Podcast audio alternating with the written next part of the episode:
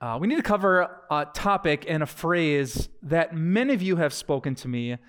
It pops up in all areas of life, and it shows up a whole bunch of times in the Christian church. The phrase, I can't forgive myself.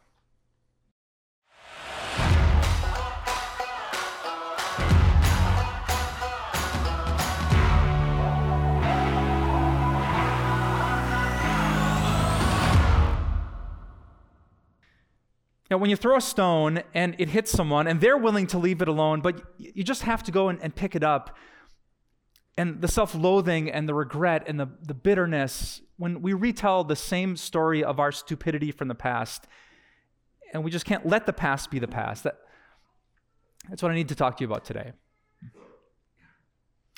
Because the truth is, you, you might not know this about our church, but many people here, and actually many people who email us who watch on TV from Time of Grace. Many of you, in fact, think that I don't know much about God. Here's what happens uh, you text me or email me really late at night, uh, Pastor, can we talk? And I've done this a thousand times, so I know exactly that something happened and it's really bad. So we find a time to meet. I, I meet you at the back door. I, I, try to start the interaction with a smile, but you're not smiling. Uh, in fact, you can barely look me in the eye. And we sit down in my office and I say, What's going on? And you tell me about this. Uh, Pastor, I, I sinned. I'm, I messed up, like bad, bad messed up. I I cheated.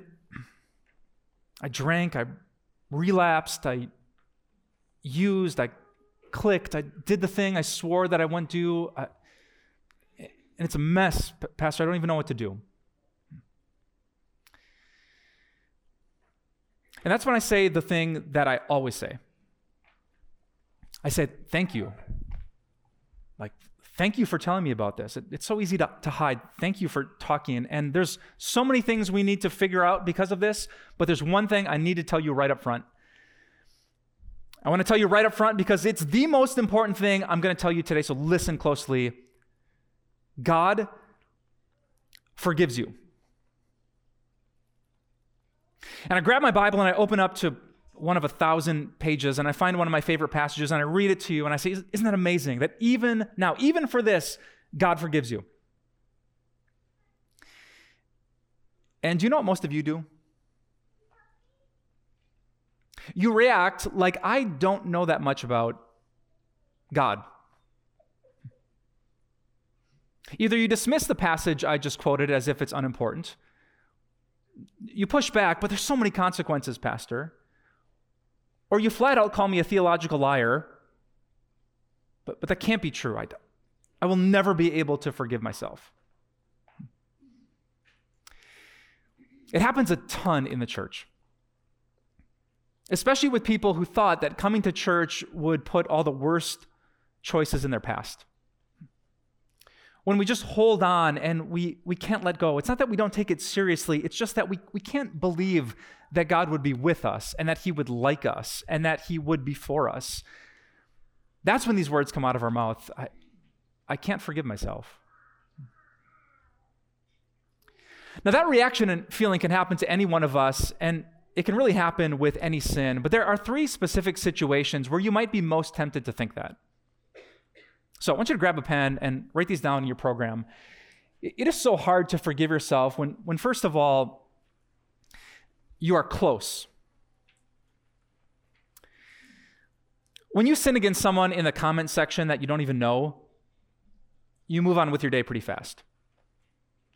When some bozo, you know, is being a bozo in traffic and you react in some way that's sinful, you probably don't toss and turn at night feeling so guilty. But when you're close,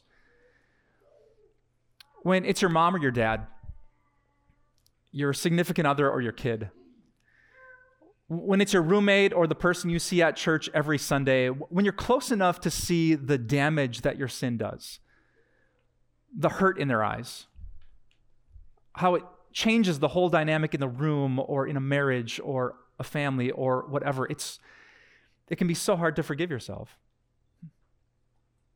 When you realize that this isn't some stranger, this is a person who has loved me and served me and sacrificed for me, and then I, I told my dad I hated him. And she could have been with anyone, but she chose me, and then that's the way that I treated her.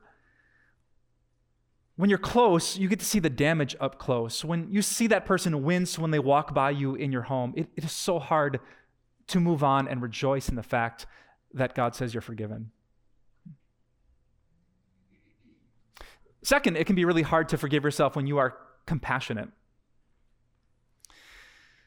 The word compassion, by its very definition, means someone that suffers with another person. And some of you have really big, compassionate hearts. But the dark part of having a big heart is that it's really hard to move on when you cause the hurt.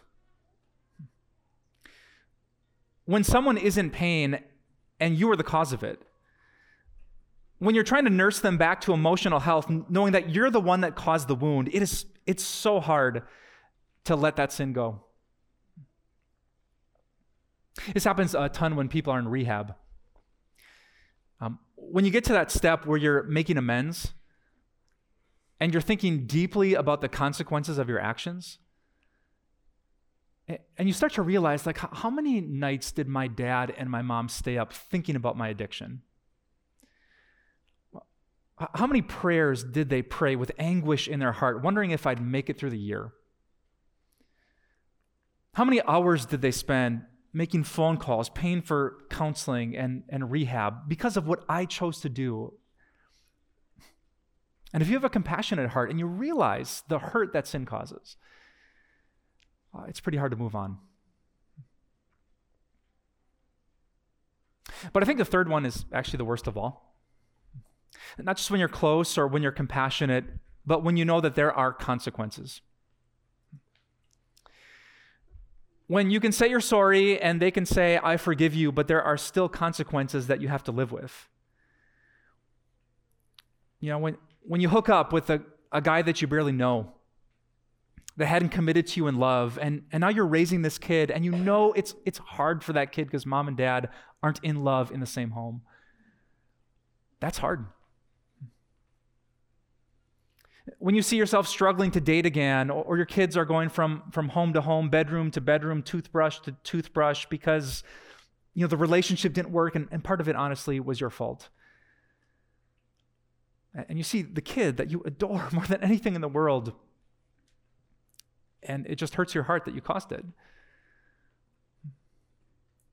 When you fight in a war, and in the craziness of combat, you, you do things that you can't take back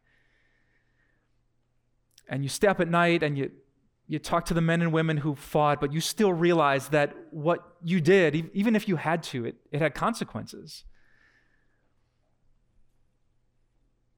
You know, sometimes we hook up and there's an abortion. Sometimes we encourage someone to get an abortion. Sometimes we, we flirt with someone we shouldn't. We sleep with someone we shouldn't. We talk to someone and kiss someone that we shouldn't. And the damage is so profound. It is not a small stone. And when we see it day after day after day, how how could we just move on? How could we forgive ourselves when someone is hurting that badly? And so, for all three of these and so many other reasons, it, it's no joke. I, I, I get why it's so hard to believe what the pastor says is so simple. You are forgiven, period. Our conscience wants to put a question mark on that sentence. Really? But that's why I'm glad that you're here today. Today, God is going to confront that feeling that we just can't forgive ourselves. And I want to make you two promises one last time. Uh, I'm going to promise you that by the end, what God has to say is amazing. Best thing you're going to hear all week. And I want to warn you that before I get there, it will be amazingly offensive. So, are, you okay if I preach the sermon on that paper? All right, you didn't get up to leave. All right, grab your pen, because today I need to teach you two offensive truths about not forgiving yourself. Here's the first one. The first offensive truth is that not forgiving yourself is pure arrogance. When you hold on to the stone from your past, you might feel like you're being very humble. You might think that you're taking sin as seriously as God does. You might feel you're being compassionate to the people that you have hurt. But when you hold on to this stone, you are actually being the most arrogant maybe you have ever been in your life. Here's why. If you can't forgive yourself for what happened, let's say a year ago, you know, if the divorce, the addiction, the words that you spoke, the choice that you made five years ago, you just can't get past it. God couldn't love me after I did that. Here's my simple question What did you think you were like before you did that? I mean, if it's such a stumbling block that God can't get past it, what did, what did you honestly think of your own behavior before that sin? Some of you grew up in churches like I did where we confessed Sunday after Sunday after Sunday, I, I have sinned. I don't deserve you, God. But did you believe that? Or did you only become undeserving after that one big thing? Here's the offensive thing I need to say to you today. If you are not going to forgive yourself for that thing, then at least be biblical about it. Then at least not forgive yourself for all of it.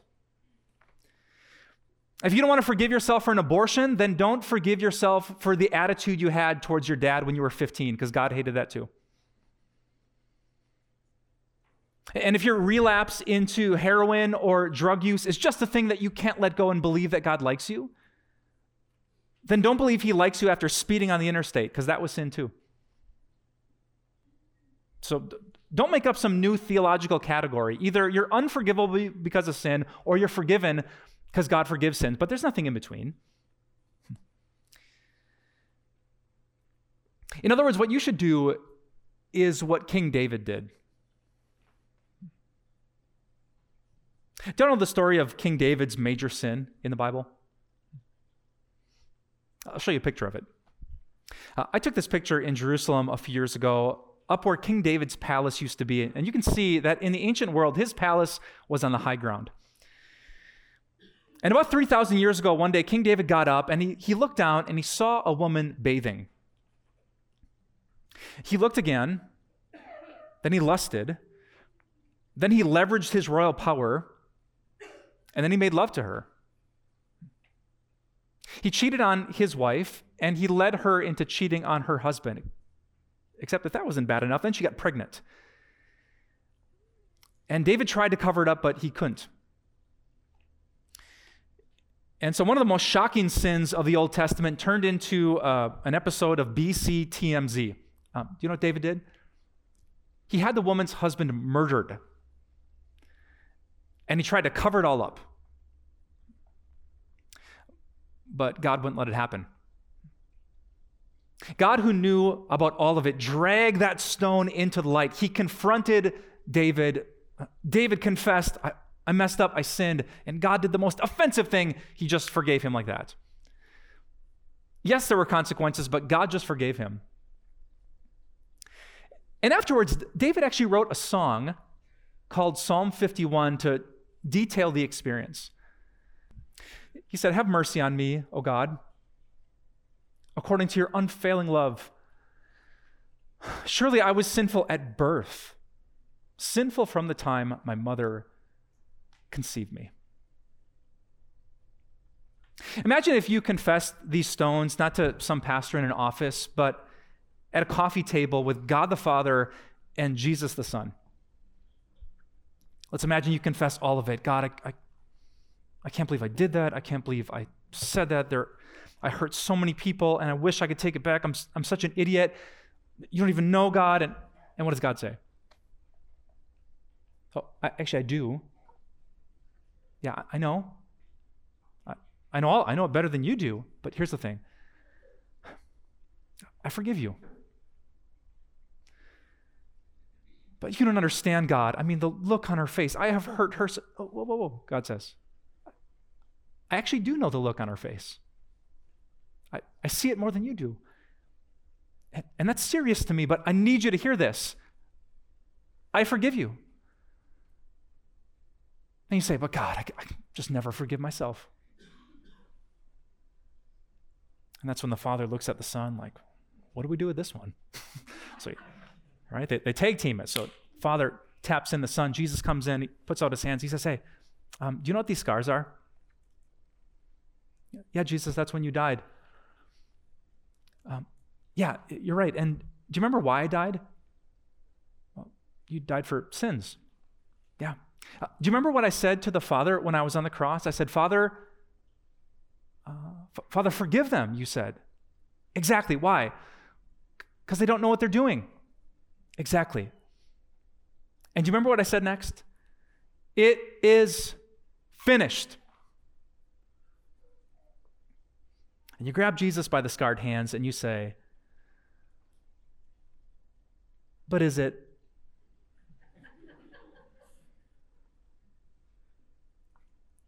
Do you see? We, we think we're being so humble when we hold on to sin, but it's, it's crazy. It, it's telling God he's an, a novice at his job of forgiveness, that the judge of all the universe couldn't possibly judge this correctly. so it might be offensive to say, and I know some of you have stones in your hands. Don't throw them at me because you need to know the truth. You're not being humble. The devil duped you with pride when you committed the sin. Don't let him beat you twice by holding on to it.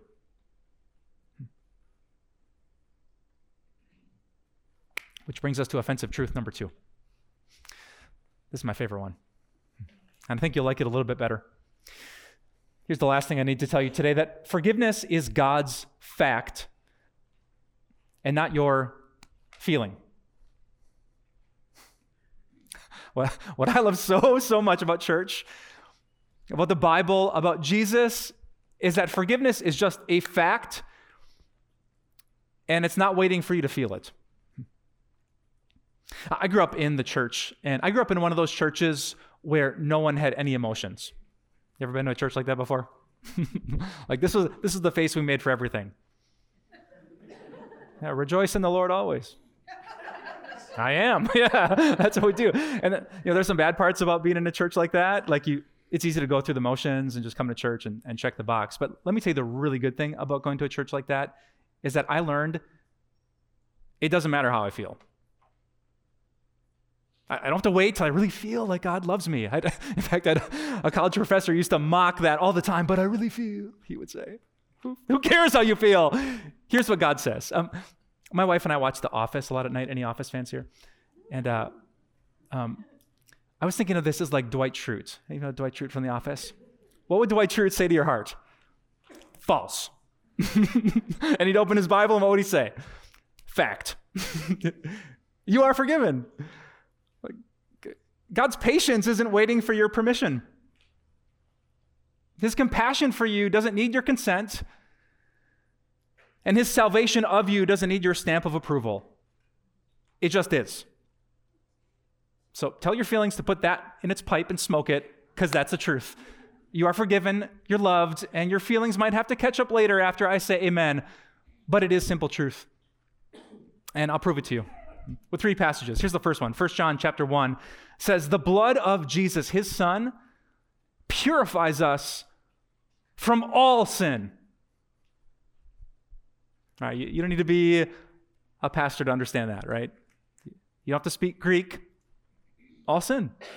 You, you, you tell me the sin. I don't know what it is, but I know what the word all means. It means doesn't matter the size of the stone, how many times you threw it. All sin means all sin. And so you are purified. In Jesus, you're washed, you're clean, you're holy, you're righteous. I'm looking at this camera back here. I'm thinking about all the guys in jail who have written me that you watch, you, you stay up late. And this word applies to you. There might be crazy consequences you face because of your choices, but because of Jesus, there's absolute cleansing. And it's true for all of you too. All sin, purified, no exceptions. In our church, we have a big cross, there's no asterisk after it. And then Paul jumps on the forgiveness bandwagon. Romans chapter 8, he says this Therefore, there is now no condemnation for those who are in Christ Jesus. How much condemnation? None. If you're in Christ, if you trust in Jesus, there might be consequences, but there is no condemnation. In fact, in the Greek language, if Paul wants to emphasize something, he says it first. Do you know what the first word of this verse is in Greek? No. like, no condemnation, not a bit of it. You're not even close to being condemned. If you think that God is far from you, that's how you feel. But here's the fact there is no condemnation for those who cling to the cross of Jesus Christ. and then my favorite from the Old Testament, the prophet Jeremiah said this I remember my affliction and my wandering, the bitterness and the gall, right? He, he can't forgive and forget. I well remember them, and my soul is downcast within me. Yet, this I call to mind, and therefore I have hope. Because of the Lord's great love, we are not consumed. For his compassions never fail, they are new every morning, and great is your faithfulness. These days, I'm this close to having a preteen daughter. But six years ago, Brooklyn was just the little kid with the bob haircut in the car seat of the van. And I've told some of you this story when she and I had this really in depth discussion about forgiveness. Here's what happened I said, Brookie, do you think your daddy is a good guy or a bad guy? And she immediately said, Bad guy. Well, guess who's not going to McDonald's today? well, why do you think daddy's a bad guy? Because daddy does sins. Well, it's terrible grammar, but okay, I'll, I'll, I'll give you that point. You're right. So I gave her the spiritual test. I, I said, Brooklyn, you're saying God doesn't love daddy? No. God loves you, daddy. God forgives you. But Brooklyn, what if daddy's done bad stuff? Like really, really, really, really bad stuff. He would still forgive you, Dad. And she smiled and looked out the window. Don't grown-ups don't don't complicate this. It, it, it's so simple a kid can get it. If God loves the world, he loves you.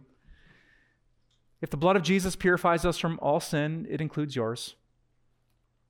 If there is great love and compassion, then it's true for you today, too.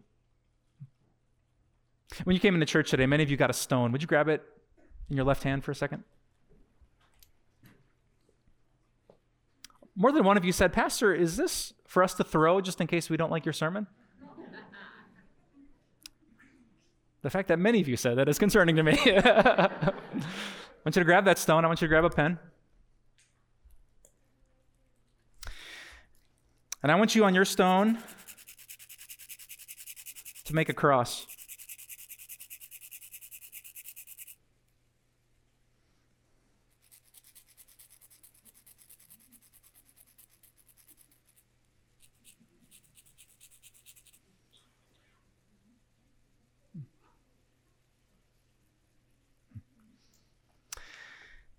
And I want you to take this home.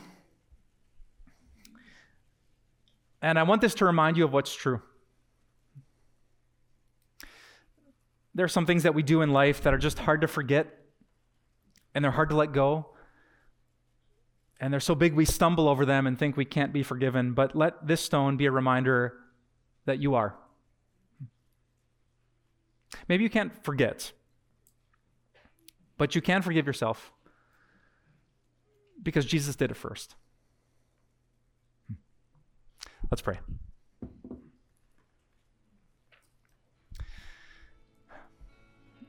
Dear God, thank you for not respecting our feelings.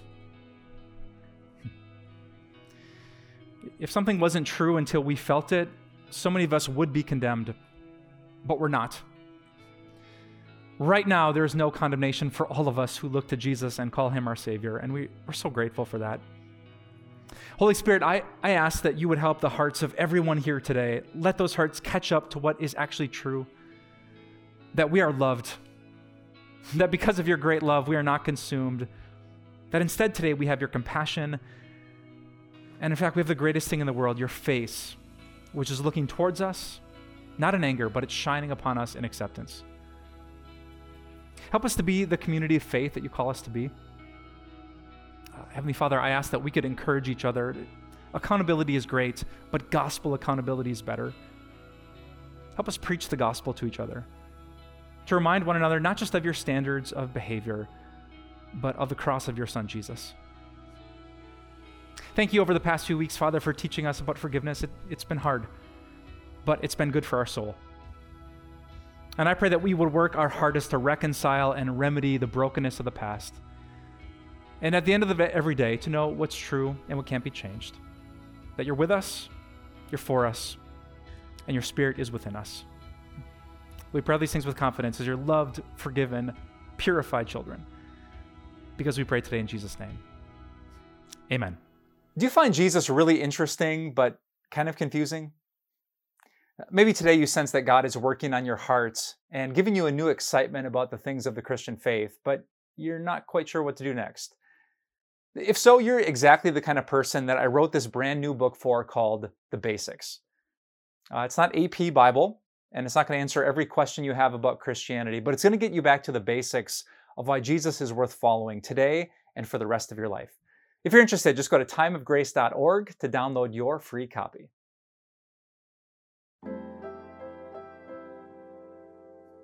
Do you know what these stones remind me of? Sin. When someone sins against you, when the person that vowed to love and respect you did just the opposite, that kind of sin feels like a stone.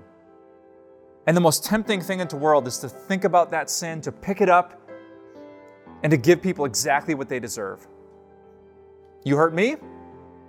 Now it's my right to hurt you.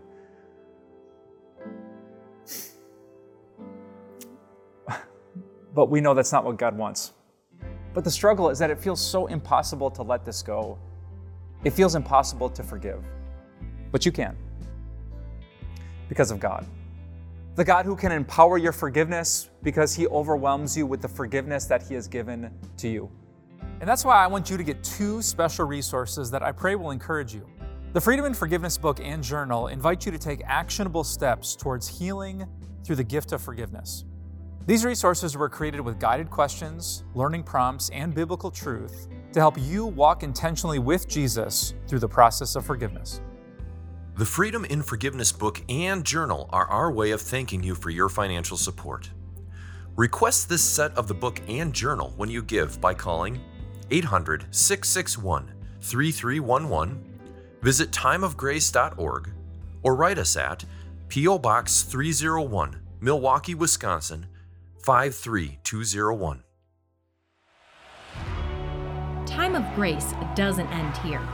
Visit timeofgrace.org and explore encouraging resources, or sign up for a daily email and have everything delivered right to your inbox, like our Grace Moments devotions, Grace Talks devotional videos, blog, and podcasts. Follow us on social media, where you'll find a supportive Christian community. If you need prayer, give us a call and let us know what's on your heart. Thank you so much for your support. See you next week on Time of Grace.